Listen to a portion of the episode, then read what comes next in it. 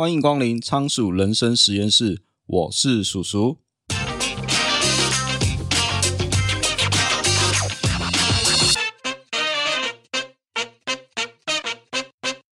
你认为什么是美呢？小时候我们上美术课，认为不过就是上课画画就好，反正我又不是美术班，考试也不会考美术，成绩有过就好，没有太认真，反正画画开心就可以了。那我也不会仔细思考什么叫做美。如果告诉你，连哈佛商学院都在上美学课，那是因为他们认为美学是会影响一个人或企业成败的关键要素，那你会怎么想呢？今天要介绍的书叫做《哈佛商学院的美学课》，作者叫做宝林·布朗，曾任全球最大的豪奢品集团 LVMH 北美地区董事会主席。讲到 LVMH，你可能没有概念，但是讲到 LV 包包，你应该就知道了吧？LVMH 旗下豪车品牌有轩尼诗、路易威登、Dior、Tiffany、纪梵希等众多的品牌。二零一六年，宝琳加入哈佛商学院的教学阵容，为 MBA 学生开设“美学的事业”这个创新性的主题，并且大受欢迎。目前，他则是任教于哥伦比亚大学商学院。宝琳认为啊，美是一种全方位的体验，因为人用身体来感受美。无论是视觉、触觉、嗅觉、味觉，这些资讯会刺激我们的感官，并给了我们愉悦快乐的感觉。在未来，会是一个由自动化演算法所主宰的时代。大量重复的工作，比如说像是文书啊、行政以及外送员，可能很快就会被电脑为基础的服务，或者是机器人所取代。不过，AI 也有做不到的事情。因为 AI 无法体验人的感觉，还有情感连结，也许能透过演算法推荐给你想要看的电影，但是 AI 永远无法理解你想看这部电影的原因。这是因为 AI 无法了解人类的情感连结，那也无法拥有人类的体验，也因此更无法亲身体验什么叫做美。对 AI 来说，一切都是由程式码组合而成，哪怕 AI 用自然语言的机械学习。可以理解、解释人类的语言，但 AI 还是无法体验啊。所以宝林认为，AI 无法做到的事情，就需要另外一种 AI 来协助。那这种 AI 就叫做美学智慧。所谓的美学智慧，也就是人类对于特定的事物或者是体验，拥有理解、诠释和阐述的能力。也就是刚刚说到的，AI 可以透过演算法推荐影片给你看，但是它无法告诉你原因。那你知道吗？美学是可以后天学习的事情哦，因为每个人天生都有美学智慧，而且就像锻炼肌肉一样，我们可以学习如何打造美学肌肉，用来打造你个人的品牌，或者是提升你个人的品味。以下四种方法是书中建议可以用来锻炼美学智商的方法。首先，第一个方法是调谐。那简单来说，它就是从吃开始去建立你的品味。美学的鉴赏力啊，不是人天生就有的，你需要时间去发展。不过美感和品质一样是有标准的。举例来说，假如你不喜欢喝波尔多红酒，但你还是可以学会分辨红酒的好坏。不同产地红酒之间的差别啊，哪怕不符合你个人品味，但你一定喝得出来。在二零零八年啊，星巴克发现。消费者回头率下降，原因居然是一款早餐的三明治，因为这款三明治为店内带来一个预期之外的气味。很多人去店内消费，其实是想要享受咖啡的香味，但这款三明治的气味太浓郁了，影响了咖啡香，也间接影响了消费者体验。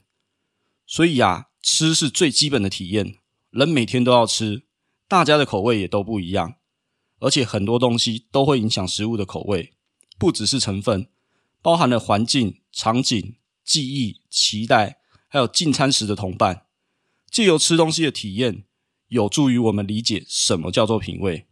举个例子来说好了，大部分的小孩都喜欢冰淇淋，就算没有人教过小孩吃冰淇淋，但冰淇淋甜美的滋味还有丰富的口感，是人们天生就喜爱的。相反的，小孩子通常不喜欢咖啡或者是酒的味道。不过，这些酿制的产品对于许多成年人来说有巨大的吸引力。也就是说，咖啡和酒是后天习得的品味感受。如果说品味可以经由后天的发展和学习，那我们要如何训练自己的品味呢？这里啊，书中提到，你可以做一个简单的美学练习。说来是很简单啊，当你去餐厅用餐，请你留意一下你吃的是什么，以及你用餐的体验是如何。这里你可以做一个实验，随便挑一家餐厅去用餐，你训练自己去写一篇食记，请你详细描述用餐体验，从没有去过的人也可以对你的食记有所共鸣。内容的重点啊，放在这家餐厅最明显、最与众不同的地方，而且你要精确的描述，细节越多越好。所以这时候啊，你会在用餐的体验中注意到原本你绝对不会注意到的事情，例如说像是灯光。餐厅通不通风，甚至是音响对餐厅氛围的影响，你可以试着描述用餐体验是正面的还是负面的，以及有什么体验是你特别难忘或者是感到惊奇的部分。因为吃东西是所有的感官一起发挥作用，我们以为吃东西只有味觉受到影响，实际上我们各个感官都会发挥作用。借由这个练习，你可以去体验一下这间餐厅。有哪些特色可以提升用餐体验？接着，第二个是诠释，我们可以用穿搭来表现个人的风格。对消费者来说，还有一种体验非常的重要。我们买东西时啊，实际上是雇佣这个东西来帮助我们完成一项任务，不管是让我们约会时看起来更好看，或者是把每个美味又健康的东西装进孩子的便当盒。如果这个产品成功完成任务，我们会继续雇佣他，换句话说，就是继续买它啦。那如果它不成功，我们就会将它开除。我们买东西是因为想要或者是需要。那简单来说，买东西的是人，不是机器人。人是有情绪的做决策。客户在购买时所得到的感受，感觉越好，他们对这些产品和品牌就越投入。所以你必须要对你的顾客更有同理心。那这里就要提一下 Google 眼镜啦。那 Google 眼镜就是一个缺乏同理心的知名案例。那这个眼镜的失败啊，不是因为它在技术上或行销上的不足，而是这个眼镜戴上去会让人家感觉到笨拙，而且穿戴也不舒适，也没有人希望被看到戴着这副眼镜，因为看起来实在太挫了。美学是一种感官的体验，在你能为别人提供体验之前，先学会利用自身的感官去感受。人的感官到底如何去作用？这样你才可以产生同理心啊。那视觉作为一个人最基本的感官体验，对个人来说，其实就是你的穿搭风格啦。那你的穿搭风格其实也是你个人的风格啊。一个人的价值观或者说是内在，其实会连接到外在的形象，不仅反映出你所喜欢的、欣赏的事物，也反映了你周遭的环境与你的文化，还有你的成长背景。所以，想要更具有同理心，你必须先了解和挖掘你自身对于视觉的喜好。也就是说，别人不喜欢的美学，很有可能你自己也不喜欢。另外，身体是比头脑更好的导引。想要诠释个人的风格，你就必须对自己的身体有敏锐的理解。比如说，你希望衣服穿在身上看起来是什么样子，这可能决定了衣着的形式还有轮廓，可能也提示了特定的颜色与花样。诠释是我们针对感官和情绪的自然反应。以下提供三个小练习啊，帮助大家反思一下个人的喜好，并思考你渴望的原因是什么。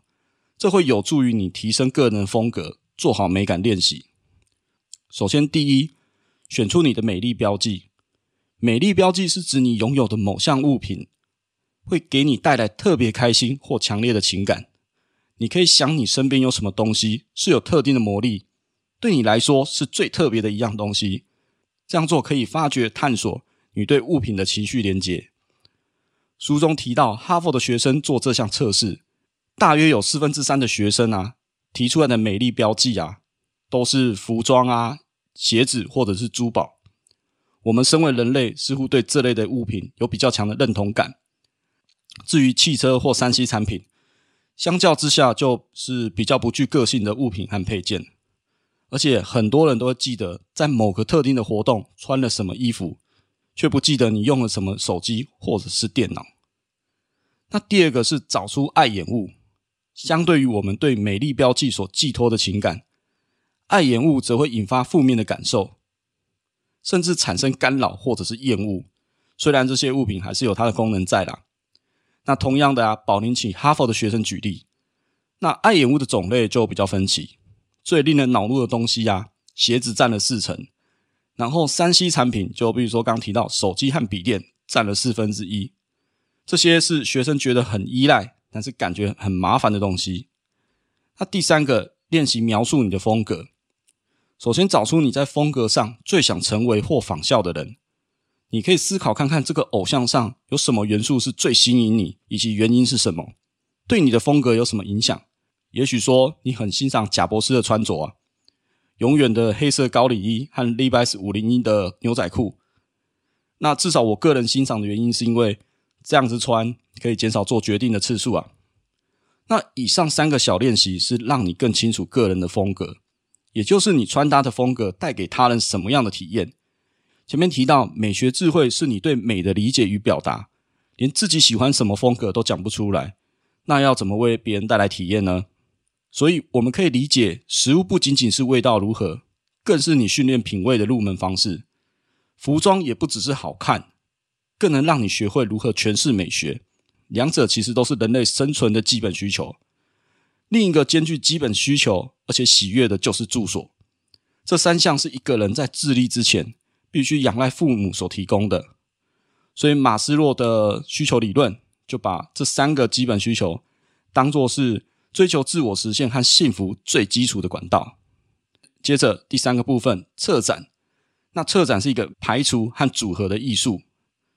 因为现代的人遇到了选择过载的问题，消费者选择太多，时间太少，导致人们会因此放弃做选择。就算设法做了决定，往往也会对自己的决定不满意。哥伦比亚大学商学院教授希纳艾恩加，他研究发现，基金选择的数目啊，会影响人们决定如何存钱。当一份退休保险只提供两种基金的时候，愿意参加投保的比率大概是百分之七十五。如果退休保险提供总共五十种基金，这个投保的比率啊会下降到百分之六十左右哦。同样道理啊，现代消费者选择过载，造成人们必须做出更多的选择，以及影响最终选择的满意度。这时候策展思维就发挥作用了，可以协助消费者做比较好的选择，也对自己的选择会感到满意。那这里就要解释一下，什么叫做策展。所谓的策展，就是排除掉没有用的事物，并且将发挥作用的事物加以组合，以令人愉悦的手法呈现。可可香奈儿曾经说过啊，优雅是懂得拒绝。所以策展的第一步就是去除掉多余的信息输入，第二步则是进行有效的分类。分类可以协助顾客完成选择。你必须对你的商品项目做清楚而且有意义的分类。比如说啊，香水你不要按照价位、化学成分或是出产地去做分类，而是根据香水所营造的体验来分类。比如说是浪漫或者是舒缓。那第三步就反而要增加复杂度，因为策展让消费者从简单的决定开始，然后逐渐加入更丰富挑战性的选择。例如说，买车的时候，如果你让消费者从比较简单的选择开始，也许内装颜色只有三种选择。最后，你再加上比较复杂的选择，例如说材质、花样，这样消费者会有更多购买的热情。如果你一次就把所有的选择放在消费者面前，世人都往往感到难以承受啦。选择过载下，就直接取消交易比较快。哦，选择困难嘛，策展一样是可以练习的。书中建议你可以从个人的空间开始掌握，就例如你的房间、办公室。你可以想象成把它拍成电影，我们会和电影制片遇到一样的问题：谁是房间里面的主角，或者是叙事者？当你的房间有太多的物件，就想象是一部戏里面，你有五个主角，同时都在说话，每个人都在抢夺镜头的注意力。所以，一旦你决定了房间的主角，那就只有一个人是主角，其他人都是围绕主角来推进剧情。所以，策展。与怦然心动的人生整理魔法提到有一个概念是不谋而合，诀窍其实就是一口气整理，并优先完成丢掉的动作，只保留令人感到心动的东西。也就是说，你要保留并且组合令你感到快乐而且愉悦的物品，这样你才可以最大化个人的体验。书中还有提到一个案例，就是亚马逊的线上购物啊，严重打击到百货公司这些实体业者。那他们要怎么求生存呢？实体业者利用策展重新打造顾客的体验。过去我们会把逛百货公司当作寻宝探险，在网络时代，你想要什么，在网络上找就好啦，根本就不用出门。于是有些百货公司就开始实验了，每天接收新的商品，并且在两个礼拜以后就更新所有的商品。这意味着你当下逛街看到的东西，你必须要马上买下来，因为下次你在逛的时候啊，可能已经不在了。不过这个好处就是。下次你再去逛的时候，你就会看到更多的新东西。所以，意思说，许多商品你只有来百货公司逛，你才可以找得到。另外，这些实体业者还有一招，就是提高那些需要实际体验的品项，例如说玩具啊，或者是家具。因为这些东西在网络上你看照片不太准啊，消费者通常会比较希望实际就是摸到，甚至可以试用看看这些商品。那这样的体验是电商业者没有办法提供的。那接下来第四个，清楚阐述，也就是你要行销你的美学。前面说到，美学是一种全方位的体验，可是问题就来了，那你的客户要怎么知道你呢？你是谁？能给我什么体验？所以，当你想要让人明白或者是接受你的想法的时候，你清晰表达与阐述的能力就非常重要了。无论是透过行销，还是你要传递讯息，或者是其他的方式，你都要能够把商品的美学还有理念给说得清楚明白，并且你要正确传达你产品的意义，引发客户正面的情感。通常啊，消费者决定购买一件商品或者服务的时候，有百分之八十五是消费者对于产品的情绪所驱动，只有百分之十五是因为产品的特色或功能哦。可是讽刺的是啊。一般的行销人员几乎是花了全部的精神，行销以及宣传产品的特色与功能。其实应该要做的是，我们要引起客户的正面情绪，用特定的文字把你的商品给连接在一起。举例来说，迪士尼乐园就会让人家联想到全世界最快乐的地方。那像全家便利商店的广告台词“全家就是你家”，也会让人想到。我今天去购物，就好像回家一样，所以你必须理解你的目标顾客，他们在接触你的商品或你的产品之前是什么感觉？接触到产品之后，消费者透过体验对你的品牌的印象到底是什么？此外啊，你想要让顾客对你有认同感，你可以试试看让顾客多认识你，提高熟悉程度。许多公司甚至部落客都在网站上分享有关于自己的故事。争取顾客对你的认同感，像是 LV 或 Chanel 这样的品牌，有着悠久的历史和传奇的故事。那这些品牌啊，通常还会在网站上强调永续发展、ESG，或是强调公司的历史传承。不过，对于年轻的公司来说，就可能没有这么悠久的历史传承啦。所以他们会需要有说服力的故事，或者是远大的愿景，能够让消费者购买，甚至创造出原本不存在的需求。所以，网站的叙述当中应该要强调产品与既有商品之间的关键差异，或者是不可替代的优势。然后再来啊，书中还有强调一个，就是他认为体验其实就是打造与人的连结。在百货公司美妆柜啊，你可能会看到一个洗发精品牌叫做肯梦 Avenda，那源自于印度梵文的阿育吠陀，意指生命的智慧。那在肯梦当时推出的年代啊。美国排名第一名的洗发精是潘婷，当时广告行销诉求仍旧是强调保湿成分啊，所以人们在当时啊，对于洗发精其实没有什么感官上的期待，所以行销根据的是洗发精对于不同发质的清洗功效。而 Avenda 不一样，它是从感官与体验出发，成分是用一些薰衣草或是薄荷这些天然的香味。那当然，现在这些有香味的洗发精哦，我们现在来看是很稀松平常。可是，在当年啊，可是独一无二的。他们想要打造体验，就是好看又好闻，而且标榜纯天然，不伤害环境，让洗头发变成是一场愉快的体验，而不是你只是例行的清洁洗澡工作。那现今的消费者啊，已经不只是追求物质财富的累积，反而是我们现在人拥有的物质太多，进而会寻求更深刻的意义。所以，企业不该只把顾客看成追求消费的人，而是一群最终寻求感受生活的人。那最后，我们想来做一个总结：美学是全方位的体验，美学的智慧就像肌肉一样，是可以后天锻炼的。个人的练习有四种方法，第一个就是调谐。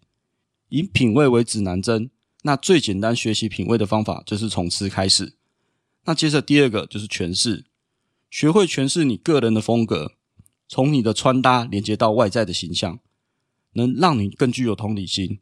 如果你连自己喜欢什么风格都说不出来，又怎样为别人带来体验呢？